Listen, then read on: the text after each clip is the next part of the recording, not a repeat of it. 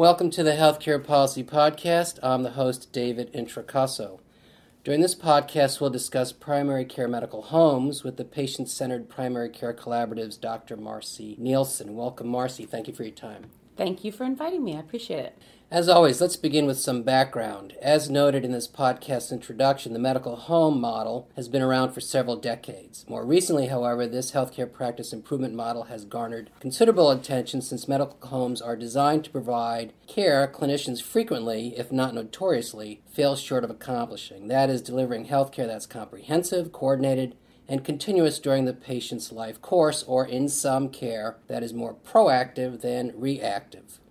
Advocates believe the PCMH, again, primary care medical home, will improve the quality of care delivery and patient outcomes, avoid or reduce the need for more expensive medical interventions, and generate payer savings. The model is prominently noted in the Affordable Care Act. By one count, it's mentioned 80 times in the law. With me to discuss what exactly is a primary care medical home, how it's reimbursed, what does the research show regarding the model improving care and reducing costs, and what challenges there are in successfully implementing a PCMH is again the PCPCC's Marci Nielsen. Marci's bio is, of course, posted on the podcast's website introduction. And finally, as I always say, the interviewees' comments are their own. Marci, let's start with a brief description of your organization. What is the Patient Centered Primary Care Collaborative? Well, for starters, it is perhaps the longest acronym and mouthful um, PCPCC. But as as you note, and all of this information can be found online. We were founded in about 2006, and our founders were essentially the four primary care physician organizations plus IBM and some other large employers who said they, they wanted to build a health system uh, from an efficient framework of primary care and this model of care that you're referring to called the patient centered medical home. We're a broad coalition, we're a not for profit. We include clinicians of all kinds of backgrounds physicians, nurses, social workers, pharmacists, etc um, together with employers and other payers, so health plans, um, some unions, uh, together with consumers, other folks from the health industry. And basically, since 2006, we've been working together to, as you point out, get uh, language in federal statute around patient centered medical homes, as well as state statute, but also to really work with the private sector to advance this model of care. Great, great. Uh, though there are an agreed upon set of PCMH principles, there is no standard definition of a medical home, nor a specific list of practice elements. Nevertheless, can you describe how a primary care medical home is different, or how is the PCMH care different or better? You bet.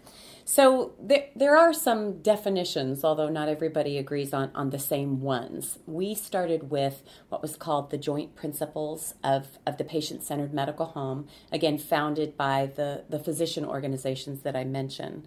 But the AHRQ has really helped evolve those principles to, to five key functions or, or features of, of a medical home. They too are included in our report. It starts most importantly with this notion of being patient centered or person centered.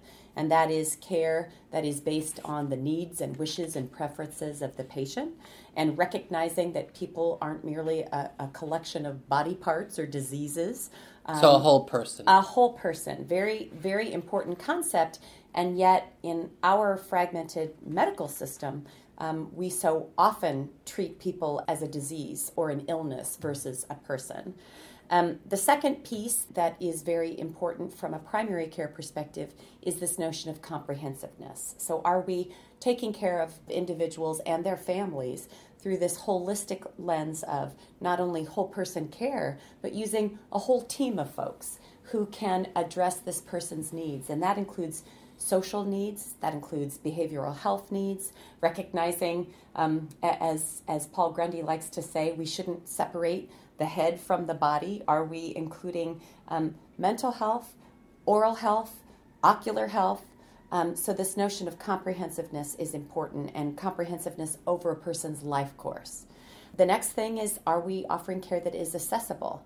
So many folks wind up going for, for care in an emergency department because their primary care office or their specialist office is closed after 5 p.m. and there aren't weekend hours. So, what is care that is truly accessible for the patient? Can I access uh, via email or over the telephone or through an app device? Is care um, properly using all the various elements of communication that allow it to be truly accessible? Um, the next component is coordinated care, and this is where I think folks who who are feeling well in general care deeply about how accessible their primary care physician is. But when you aren't well, when you are sick, you care deeply about how coordinated the potentially very complicated set of health um, practitioners you need to see. And so, primary care that is well coordinated is uh, very important for those patients and their and their families. And of course, we see it keeps people out of the emergency departments, etc. And then finally, are we using a whole framework around our primary care? Uh, and specialty care delivery system that is really committed to safety and quality? Are we using electronic health records and registries to see who happens to need um, their immunizations, who's diabetic, who hasn't had their A1Cs or their eyes examined recently. Um, are we focusing on a systems approach to healthcare um, instead of an individual, fragmented, myopic perspective and not really using data to help us drive improvement? Okay. All right, so great in theory. So let's go to let's go to practice. Uh, though there have been over a hundred primary care medical home demonstrations testing a variety of medical home designs and populations. Uh, the jury is still out, or research remains mixed uh, regarding the evidence for PCMH's improving patient outcomes and lowering costs. So, then let's discuss the evidence. Your organization recently released its 2014 annual, quote unquote, annual update of the evidence report. So, what does it show about effectiveness of primary care medical homes? Sure. Well, I guess I might have a friendly amendment to your suggestion that the evidence is, is mixed. I, I would say that the evidence is still early, and there's still a lot to learn about what's working and not working within the medical home. And the longer a medical home has actually been implemented and evaluated, the more we learn about its effectiveness. And so the news is very good.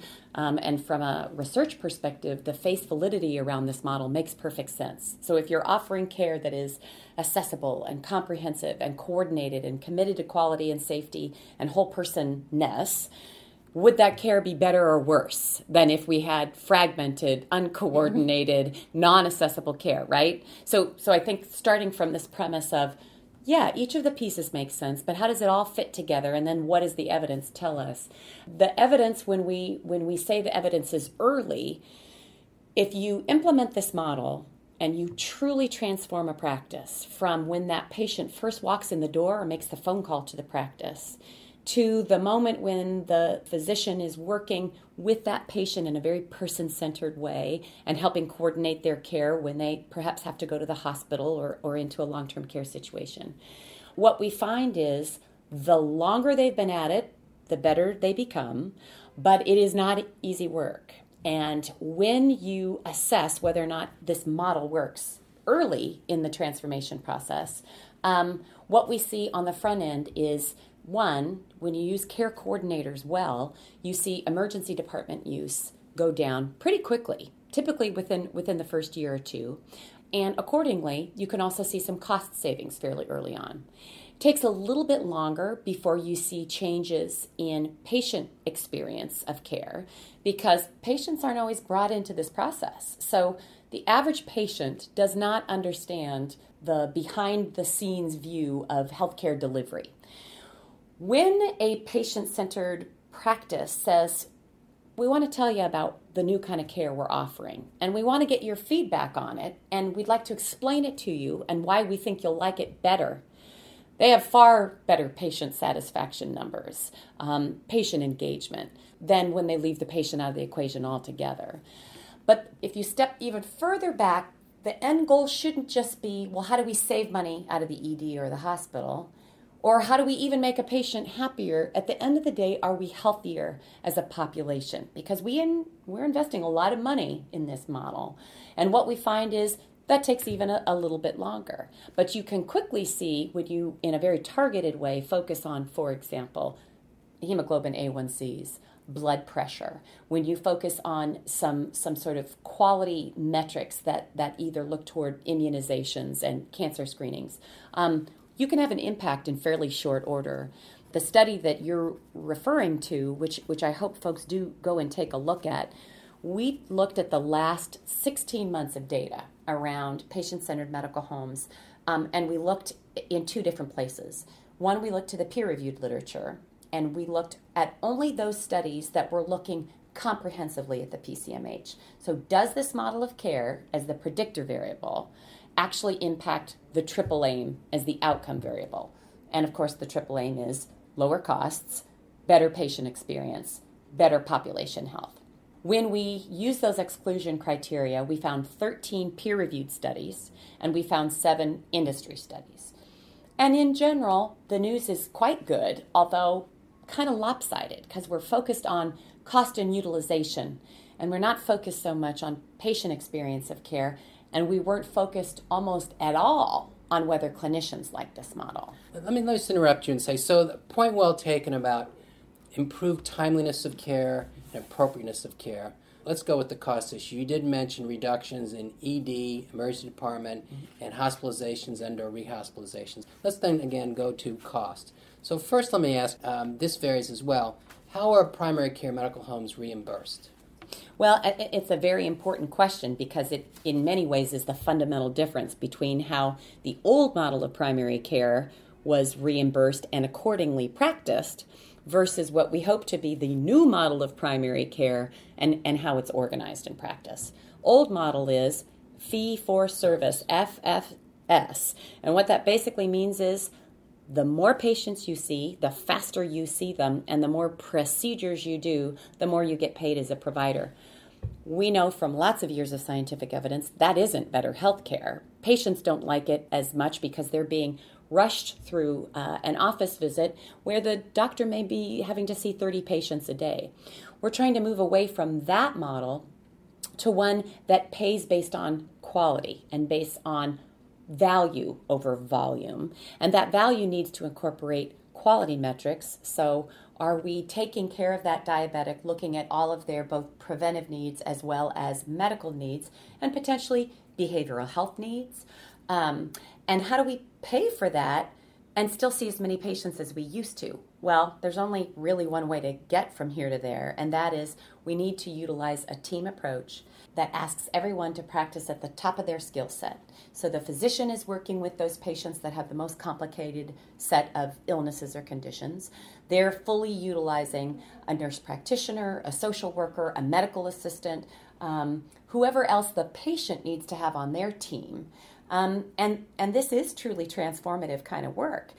It is one that requires the physician themselves to delegate, to work across a team, requires everyone else on the team to feel truly empowered. But everyone's got to be in agreement that, that the focus has to be on the patient first and foremost and what that patient wants to accomplish, not just in that particular visit, but over the course of time. And we so often aren't meeting that mark which is an important metric, I think, to determine whether the public truly embraces this model of care. Quite frankly, most folks in the public don't know or haven't heard of a patient centered medical home. They think of medical home and maybe think of nursing home. Um, so we've got a lot of work to do on that front. And so, when back to your initial question of what does the evidence tell us? Well, what the evidence tells us is the model can work, it can save money, it can improve some of these outcomes, but if the public doesn't understand it and accept it, we really haven't done our work either as an organization or as as a health community who truly believes we have a broken healthcare system today. We pay double any other industrialized country and have worse health outcomes. How can we have a more efficient, effective healthcare system?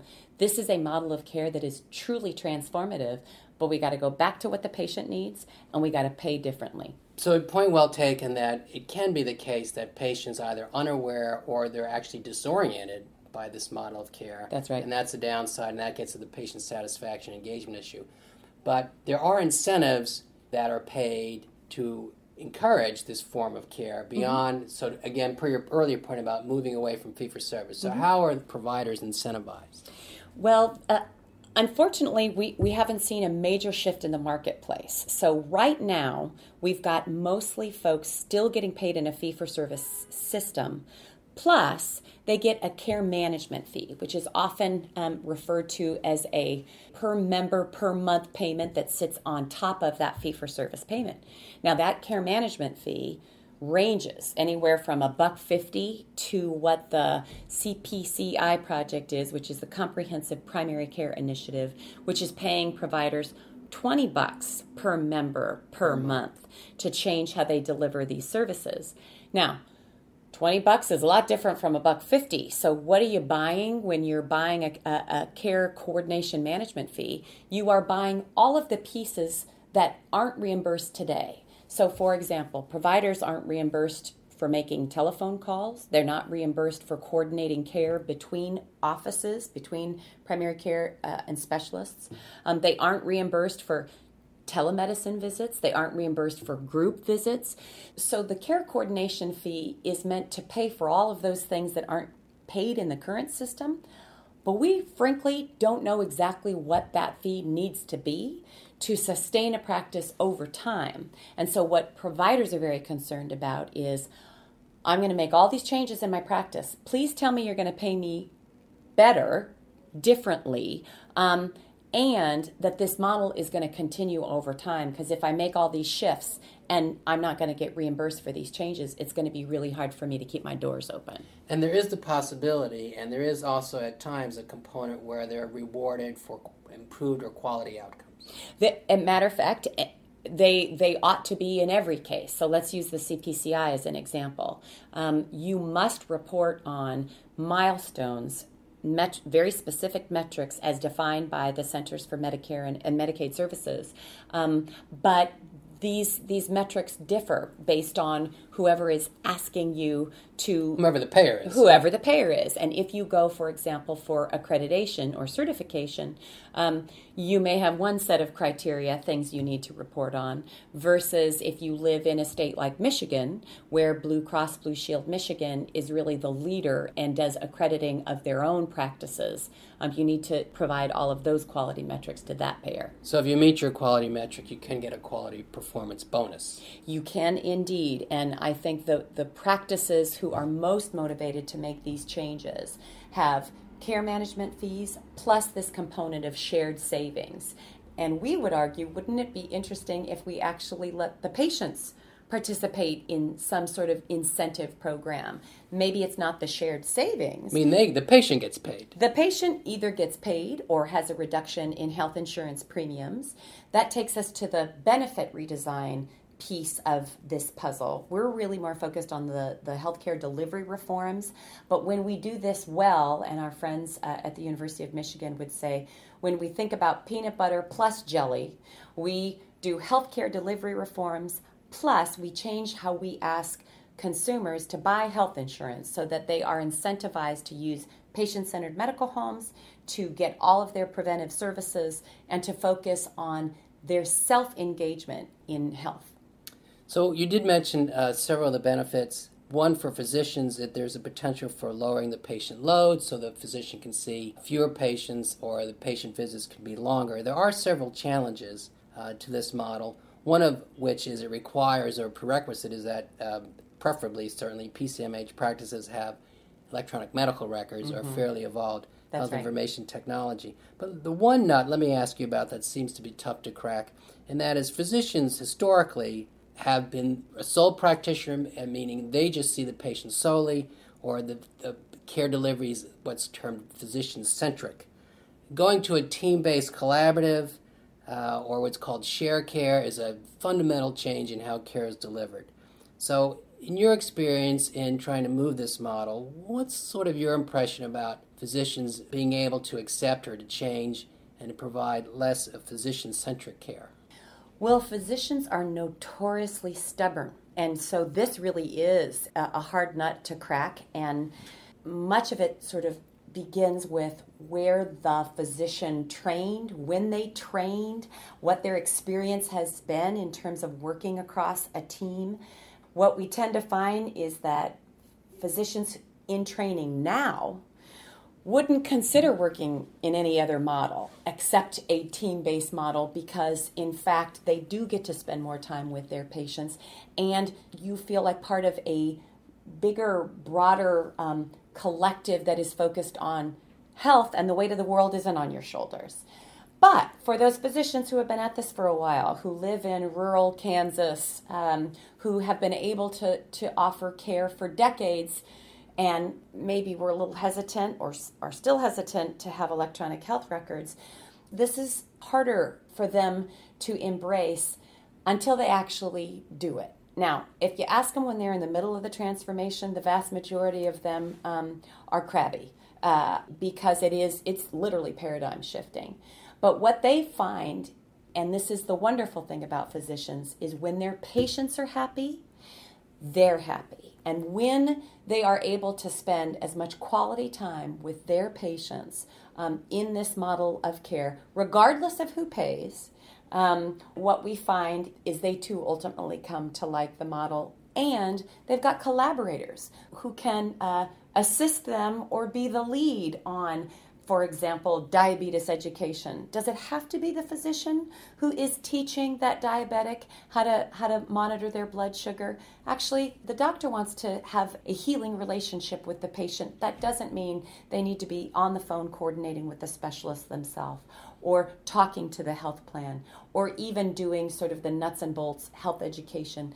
They find themselves in the position of being that healer who gets to spend quality time with their patient it can take some of them longer than others to, to get to that happy place.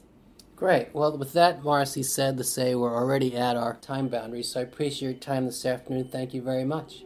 Thank you. My pleasure.